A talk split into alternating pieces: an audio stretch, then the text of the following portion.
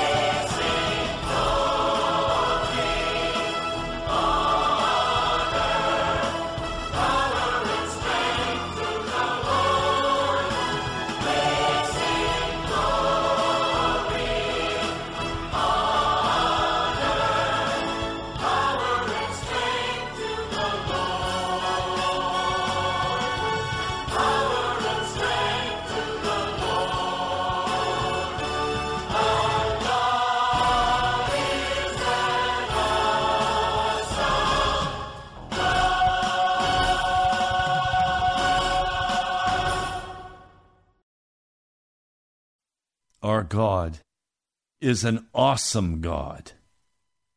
He reigns from heaven above. I want to tell you a story today.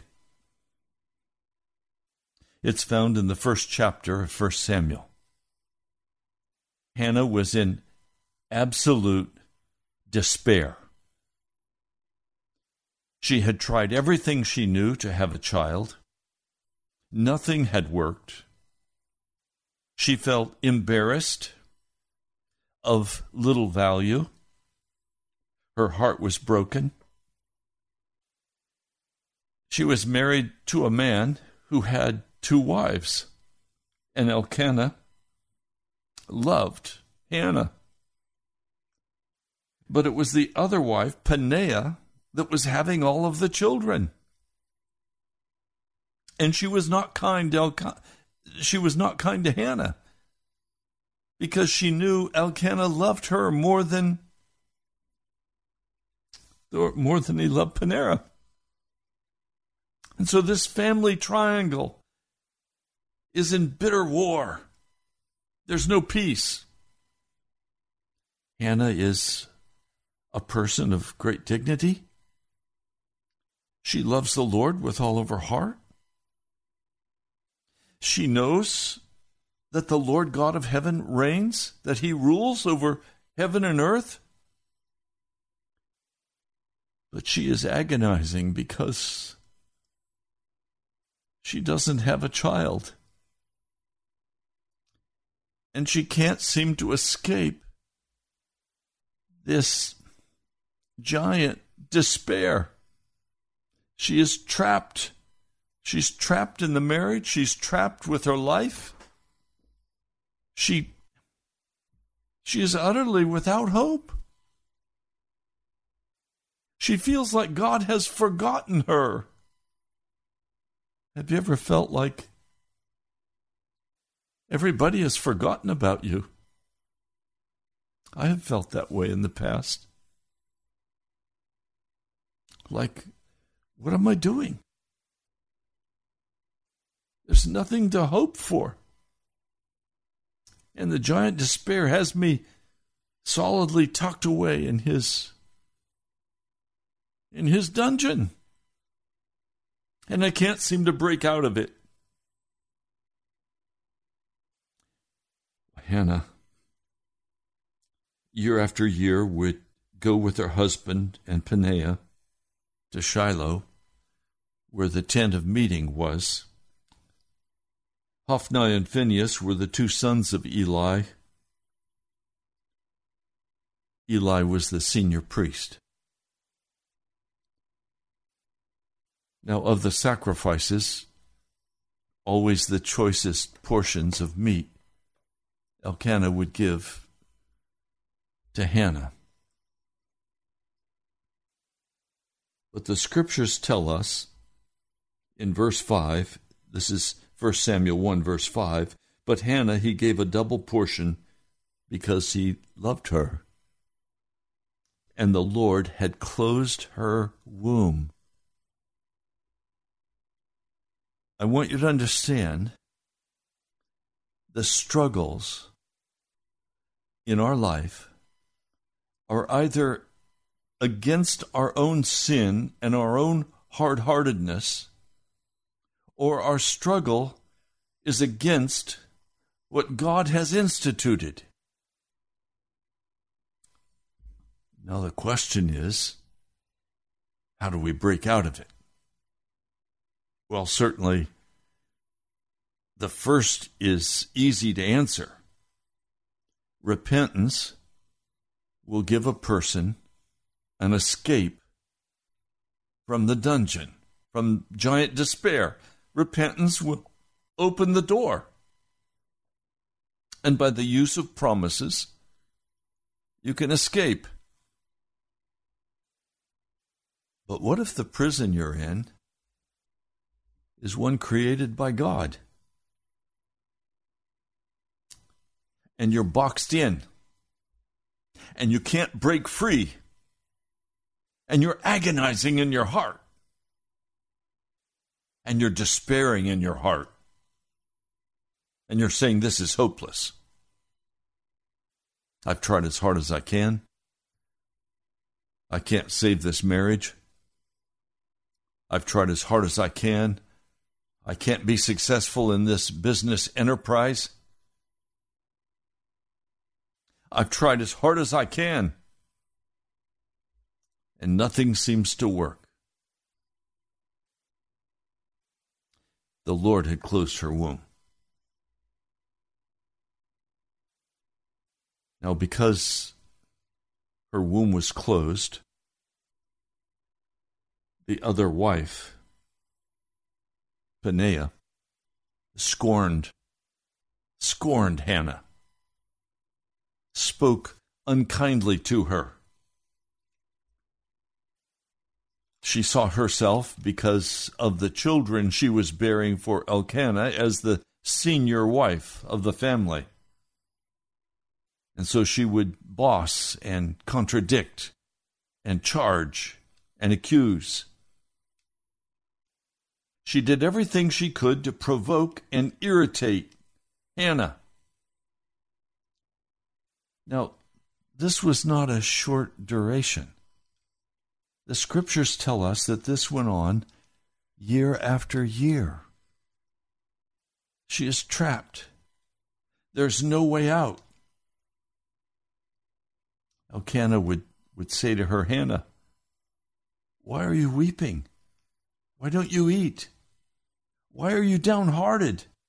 Don't I mean more to you than ten sons? Well, yes. That's why she wanted to have a son. She wanted to have a son for her husband. She wanted to honor her husband. Sons in those days were great financial gain because they helped work in the family business, in the farm, and the livestock. It was an agrarian culture. But she was blocked by God. And she could do nothing about it except weep. Now, on one occasion when they had finished eating and drinking, and Peninnah had been especially brutal with her, Hannah stood up and walked to where the tabernacle was. Eli the priest was sitting on a chair by the doorpost of the Lord's temple. And she came in bitterness of soul. And she wept at the tabernacle of meeting. And she prayed to the Lord about this situation.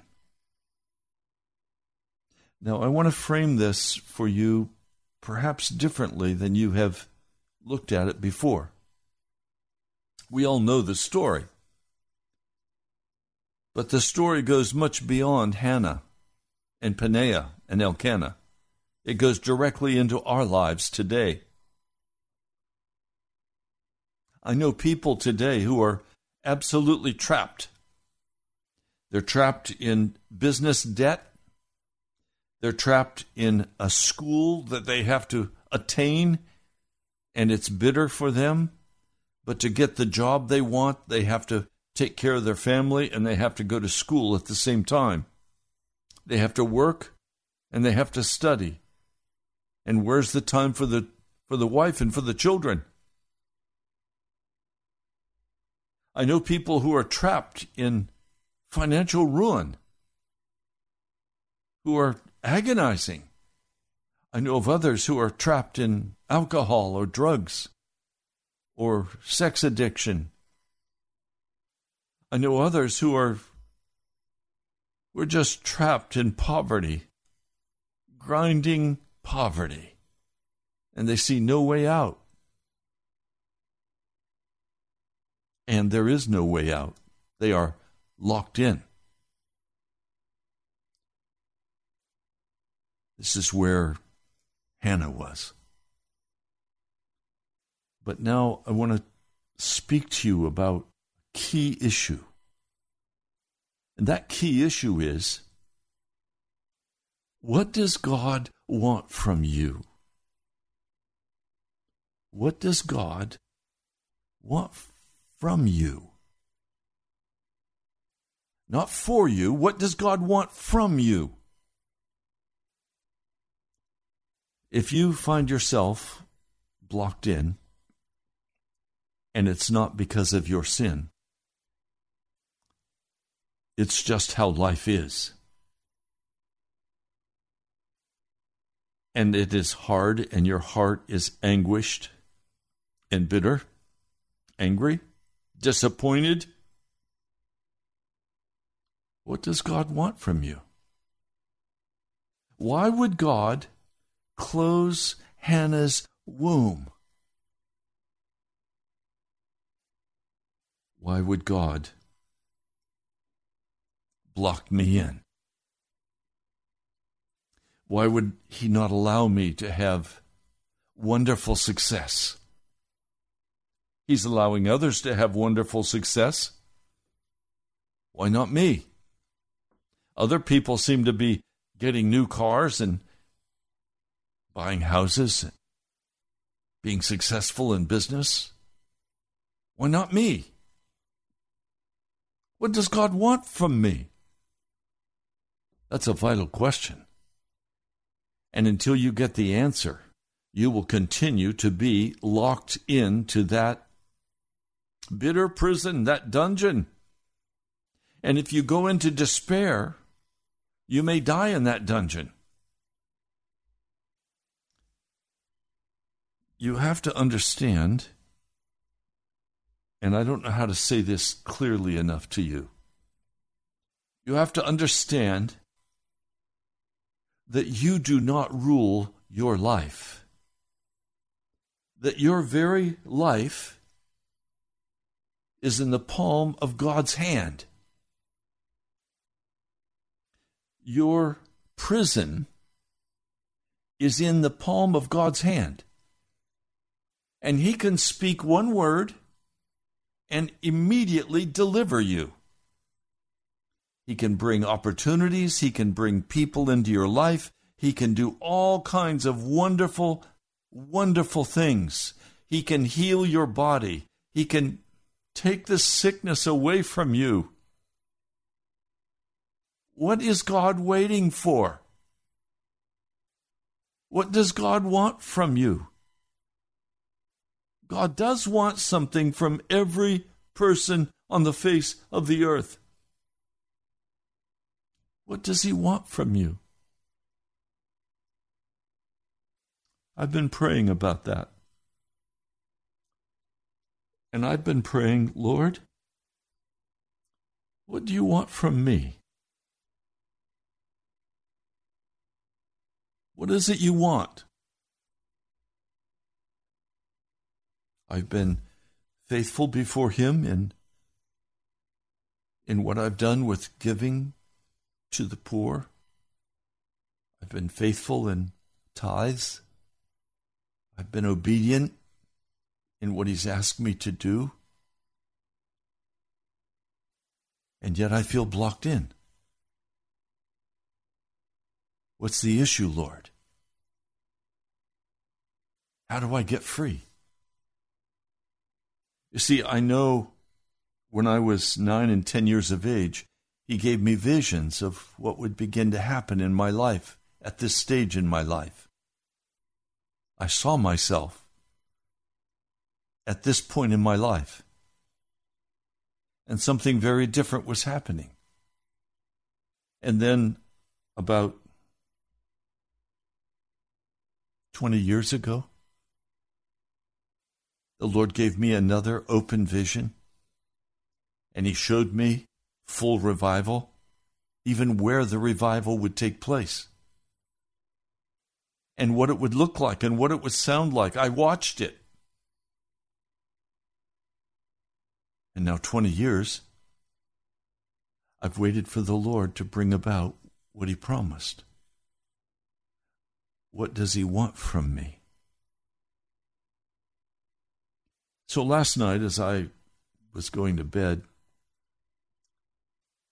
I was crying out to the Lord about that issue. And I was saying, Lord, what is it you want from me?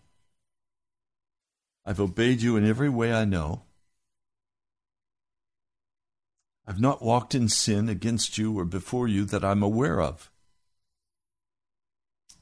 And yet I don't see happening what you've promised I should see happen. So, Lord, what do you want from me? Went to sleep. Woke up about five this morning. And I said, Lord, I don't want to get up. You haven't answered my question yet. What do you want from me? And immediately I was asleep again and I had a dream. I want to share that dream. It's a very personal dream, but I want to share it with you. I'm committed to being transparent in this journey, and I don't have any I don't have any reputation to uphold. So I'm going to be straight up with you. Because I think many of you are in the same place that I've been and am. In the dream, I was walking down a street on the sidewalk. And out in the middle of the street, I saw a moving box. You know, one of those one of those big boxes used for packing clothing. I said, That's strange. I better go see if there's anything of value there. So I walked over and I looked in it. There wasn't very much in it, but down on the bottom was a jewelry case. I thought, oh, I better look in that. So I picked it up and I looked at it. And there was nothing of value in it. So I dropped it back in and continued walking. I left the box right in the middle of the street.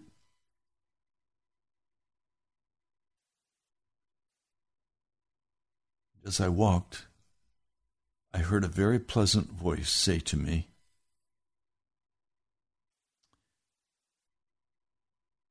You have sinned against God. I said, How have I sinned against God?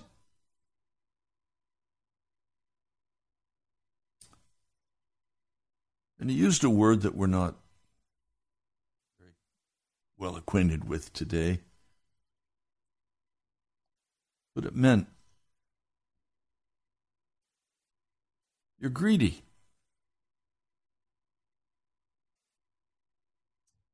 And I woke up. I said, Lord, I've not gone after money. I've not tried to become rich. What are you talking about? I was very upset. I was very disturbed.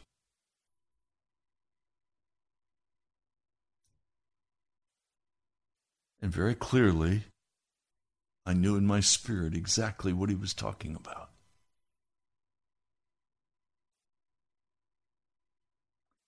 I have wanted to have a financial kitty. I've wanted to have several thousand dollars that I could hold back in case of an emergency. And I think that's wise. I would recommend that every family have a emergency kit. Have a a portion of money put aside in case there's a car repair or in case there's some other problem, medical crisis. He said to me in my spirit, You've tried to secure for yourself, you have wanted to secure for yourself the safety of having money put away. Now, the reason that's a very key issue for me is that I'm not on salary. I haven't been for more than 20 years. And always in the back of my mind is the concern what happens if I can't if I can't rescue myself? So I was in some time ago a car accident. Um, I was crowded off the highway on a curve, and my car hit a ditch and rolled. When we came to a stop, when I came to a stop, I was the only passenger. I was able to open the door and step out. The airbags had all blown. I stepped out of the car and I walked away from it. Shortly, the police came. They looked at the car and they said, We don't know how you survived that. The car is a total wreck. Every window is broken, the roof is jammed in. We're glad you're alive. I told them what happened. A witness told them what happened. But now,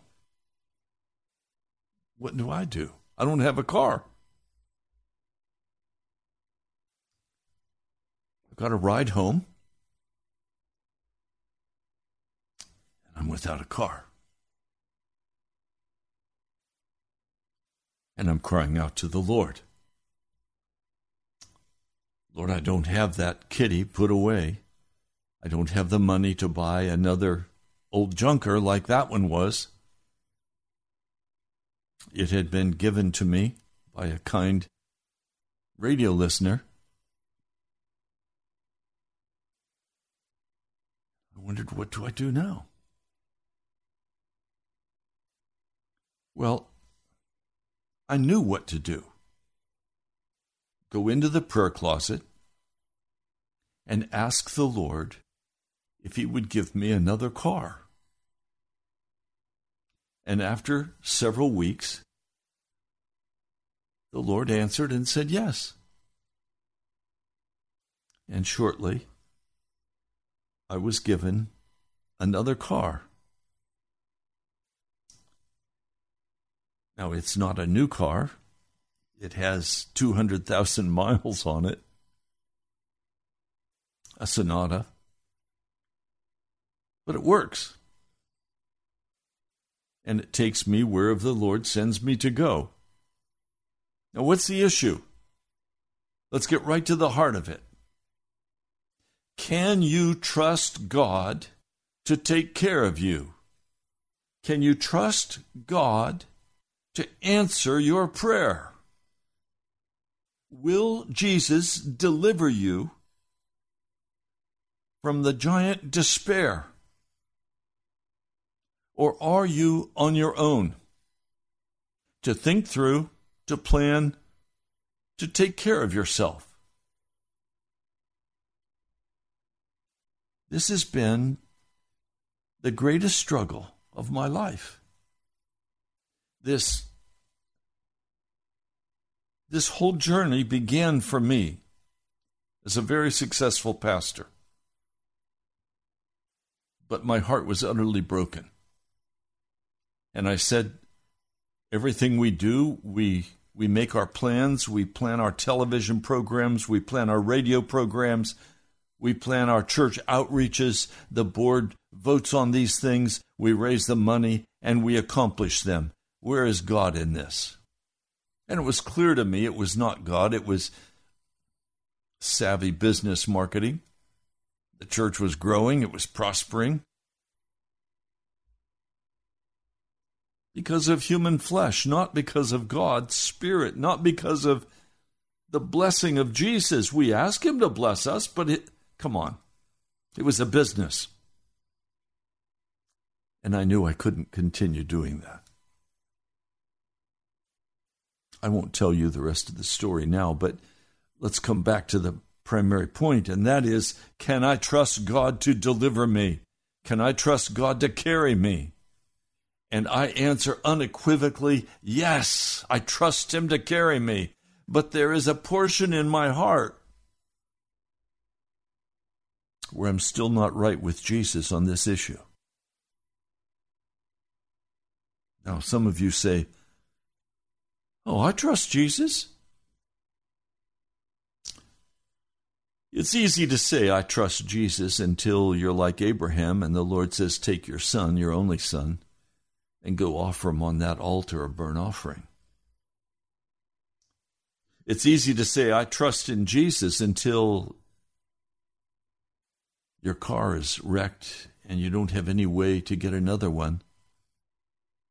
It's easy to say, I trust in Jesus until you're fired from your job or you're laid off and you don't have an income and the bills are all piling up and it looks like you will lose everything and be evicted from your house. Now, do you trust Jesus? Or do you pray and when he doesn't answer, you say, Well, I guess if it's going to be, it's up to me. I'm the one that's responsible and I've got to make it happen. God helps those who help themselves, the famous saying of every pagan.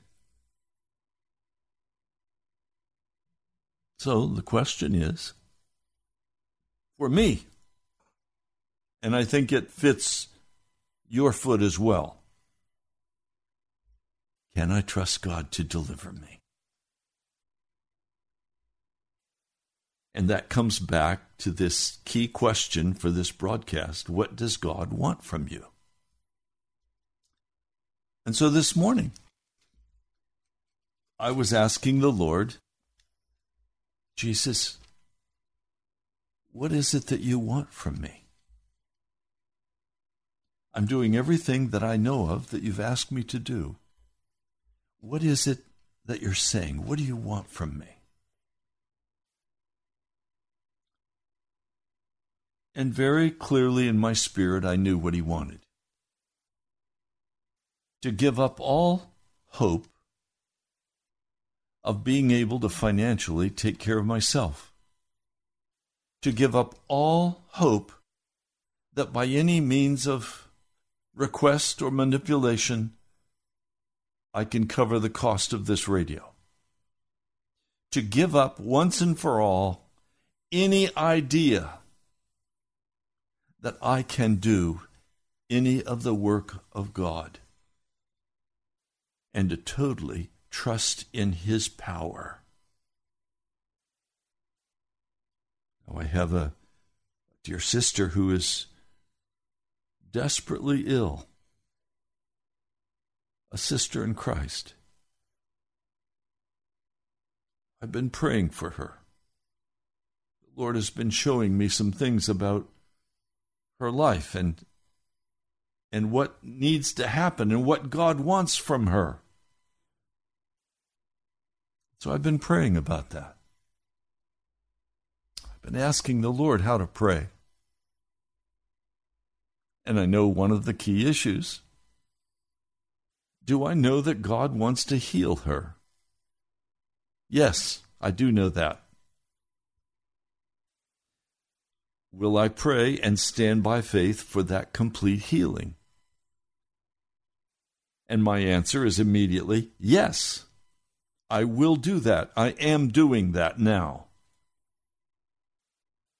Then comes the whispered question Do you believe God will answer? And there I can equivocate. I can say, Yes, if it's His will. That's double mindedness. That's doubting. That's doubting. I've walked this walk for a lot of years. I'm not a beginner at it. But I'll tell you what I have learned in this journey and that is that it's the Lord who closes up the womb, and it's the Lord who will not move until we give to Him what He asks us to give. And what He's asking us to give is the same thing He asked the children of Israel to give. It's the same thing Jesus asked the Jewish people of His day to give, and that is absolute confidence and trust in the Lord God of heaven the children of Israel were blocked from going into the promised land because they would not believe and obey the word of the Lord. There is no room for equivocation. There is no room for doubt. There is no room for double thinking here. If you want to be delivered from your dungeon, you're going to have to first of all know what God wants from you and say yes. And secondly, you're going to have to stand by faith and rejoice on this side of the Red Sea, knowing that God wants to deliver you and will do so. This is not about human wisdom, and it's certainly not about human power. It is God who delivers. It is the Lord who redeems. So let's ask the question what did God want from Hannah? Well, the scripture tells us.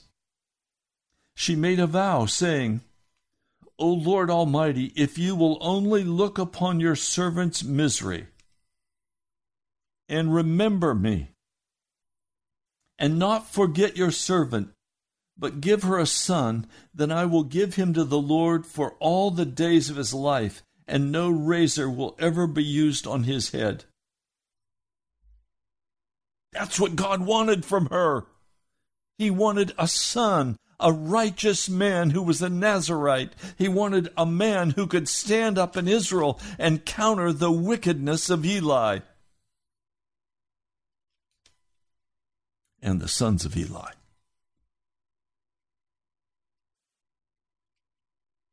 He wanted her boy. Now, she continued praying. She'd made the vow, but she'd not heard God answer. So she continued praying, as rightly she should have. That's what the Lord tells us in Luke, the 11th chapter. Keep knocking, keep asking, keep praying.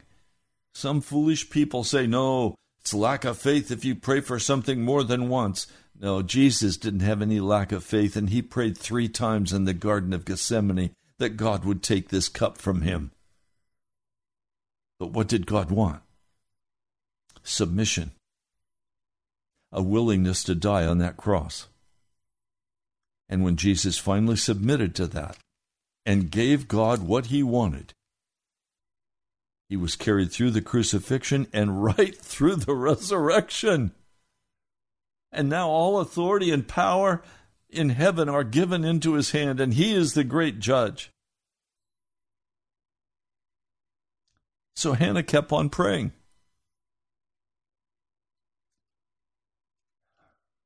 Her lips were moving, but no sound was coming out.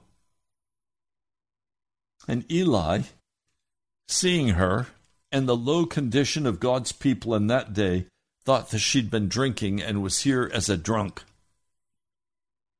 And he rebuked her.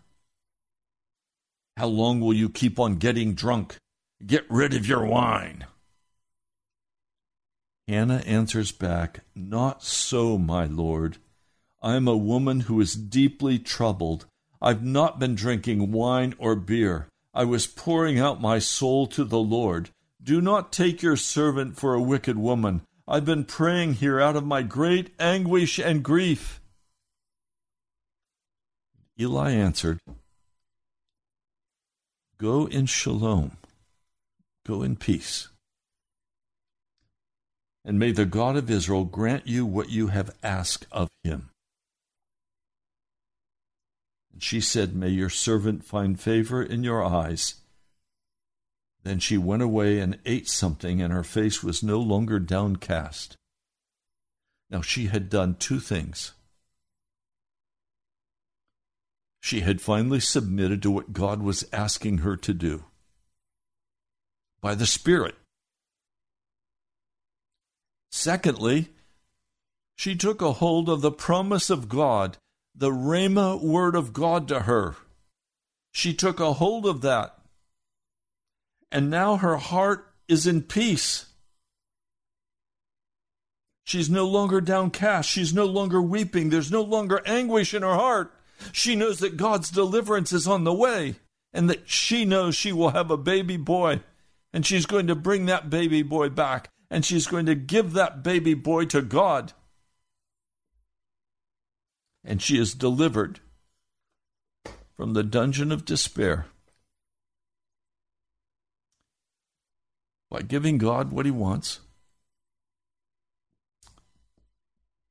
and by a promise. How do you activate a promise of God? By first giving to God what He wants. We have to deal with God's agenda for our life and our heart. And if He's been whispering into your heart what He wants you to give Him, then you must give that to him before the promise will be activated on your behalf. And I have repented for all unbelief in my heart. It's easy to say, I believe and I trust until you lack. But finally, in the midst of that anguish and that uncertainty, you rise up in faith, in the faith of Jesus Christ.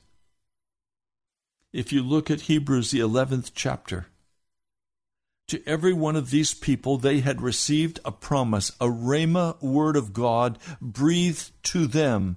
And then by the faith of Jesus, they went forward and did the great deeds that they performed.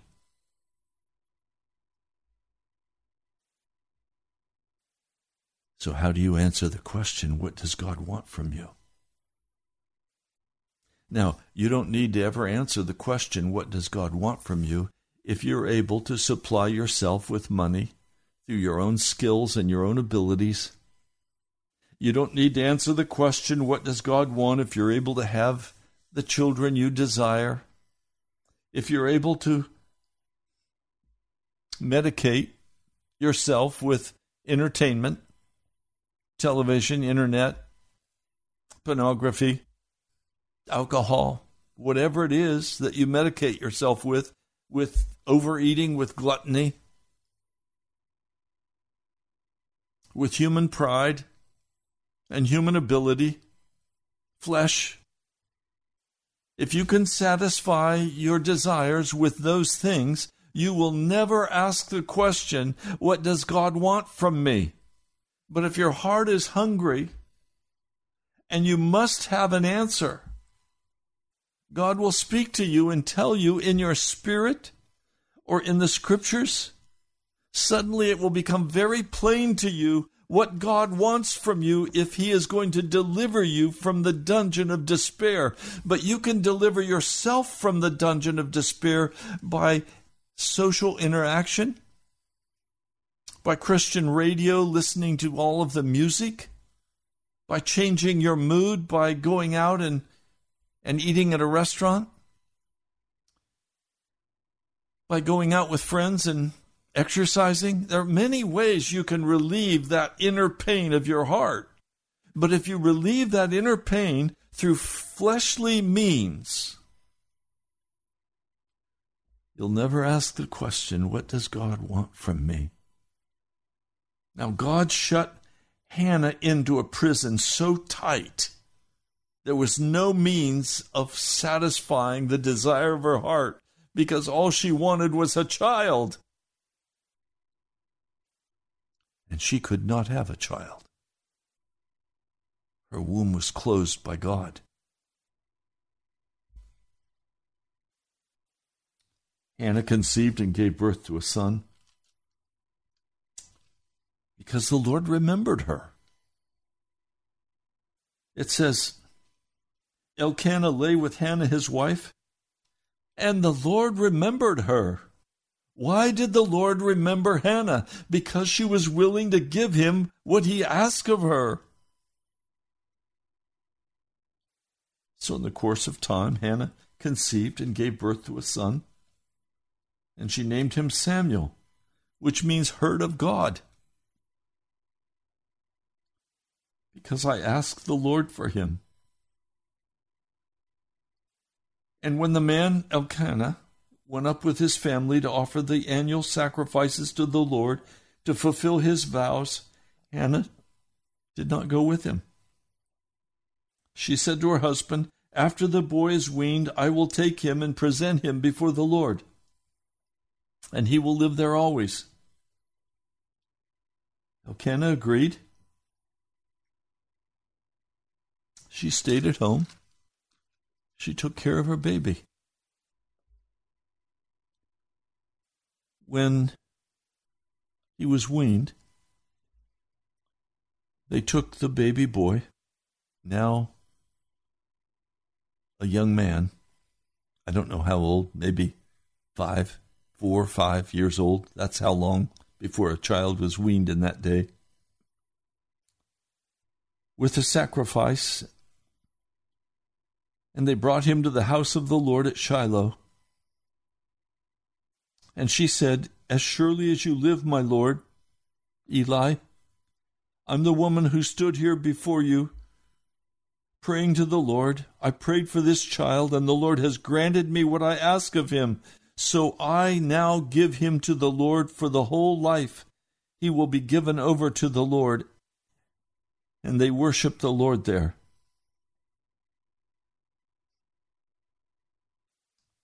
Now Hannah's womb is opened.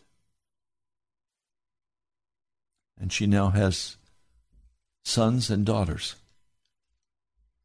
and the Lord richly blesses her. Why? Why did God remember Hannah?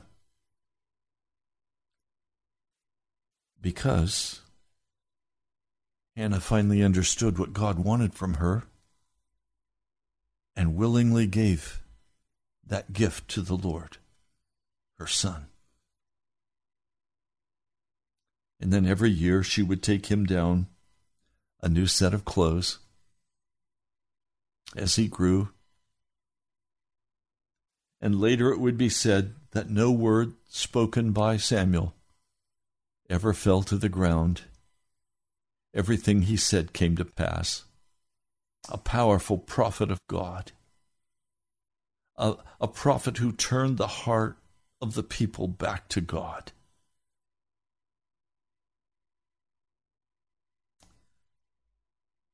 Now, if you've been supplying yourself with what you need to be happy,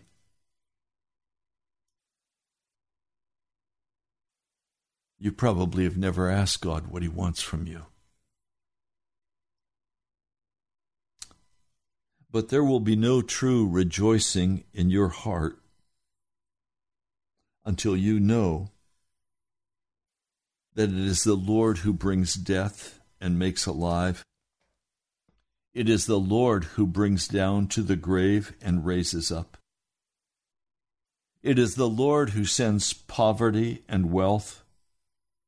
He humbles and he exalts. He raises the poor from the dust and lifts the needy from the ash heap. He seats them with princes and has them inherit a throne of honor. For the foundations of the earth are the Lord's, upon them he set the world. He will guard the feet of his saints, but the wicked will be silenced in darkness. It is not by strength that one prevails.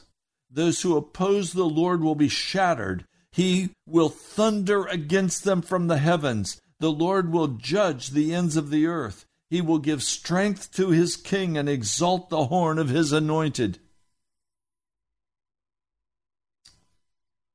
Oh, my brother, my sister.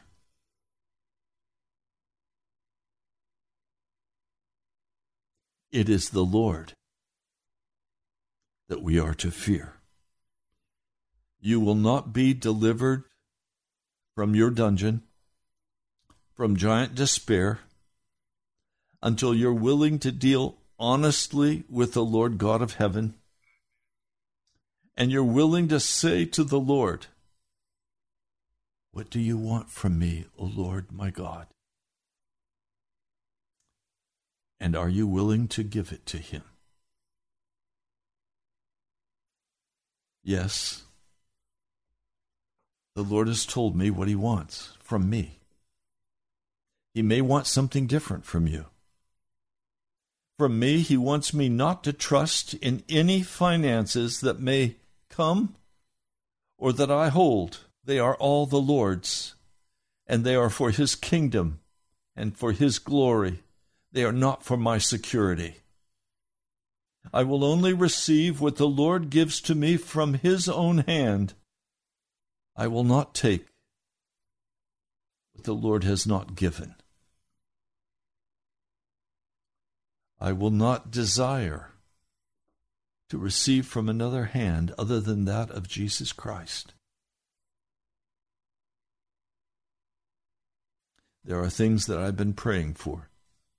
I've been praying for you. I've been praying for this broadcast. I've been praying for the healing and brothers and sisters that are desperately in need of that physical healing. I've been praying for spiritual breakthroughs and deliverance from demonic powers. I know as I give to God what He has asked me to give Him, He will bring full deliverance. He will answer my prayers. I don't want you to mistake. He has answered my prayers time after time after time, and I trust Him completely. But there is still that very small kernel of doubt in my heart. And this morning, the first thing I did is come into the prayer closet and pray through and say, Lord, that kernel of doubt must be utterly removed from my heart and from my life. And I will stake my life on the assurance that you are the one who is carrying me through.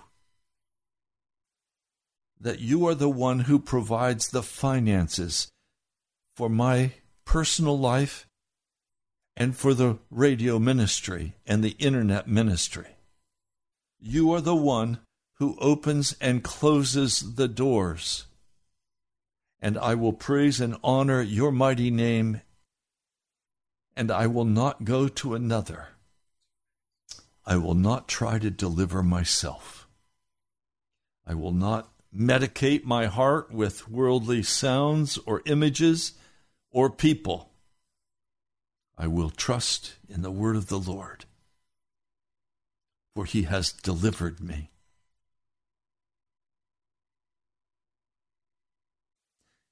You've been listening to Pilgrim's Progress today. Could we pray?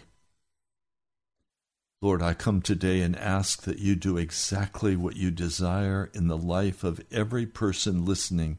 If they have not given you yet what you want, would you put them in a prison so secure and so tight that they cannot break out of it? And let them, Lord, wear themselves out, struggling against that prison. But, O oh Lord God, would you cause them to begin to ask, What does the Lord God want from me? And would you cause them to see and understand and grant the very thing you desire from them? Lord, thank you. I pray in your mighty name. Amen. Well, you've been listening to Pilgrim's Progress. I'm Pastor Ray. You can go to our YouTube channel, nationalprayerchapel.com. You can listen to this broadcast. God bless you, my brother, my sister. I love you. Walk by faith. Give God what He asks for, and He will deliver you. I'll talk to you soon.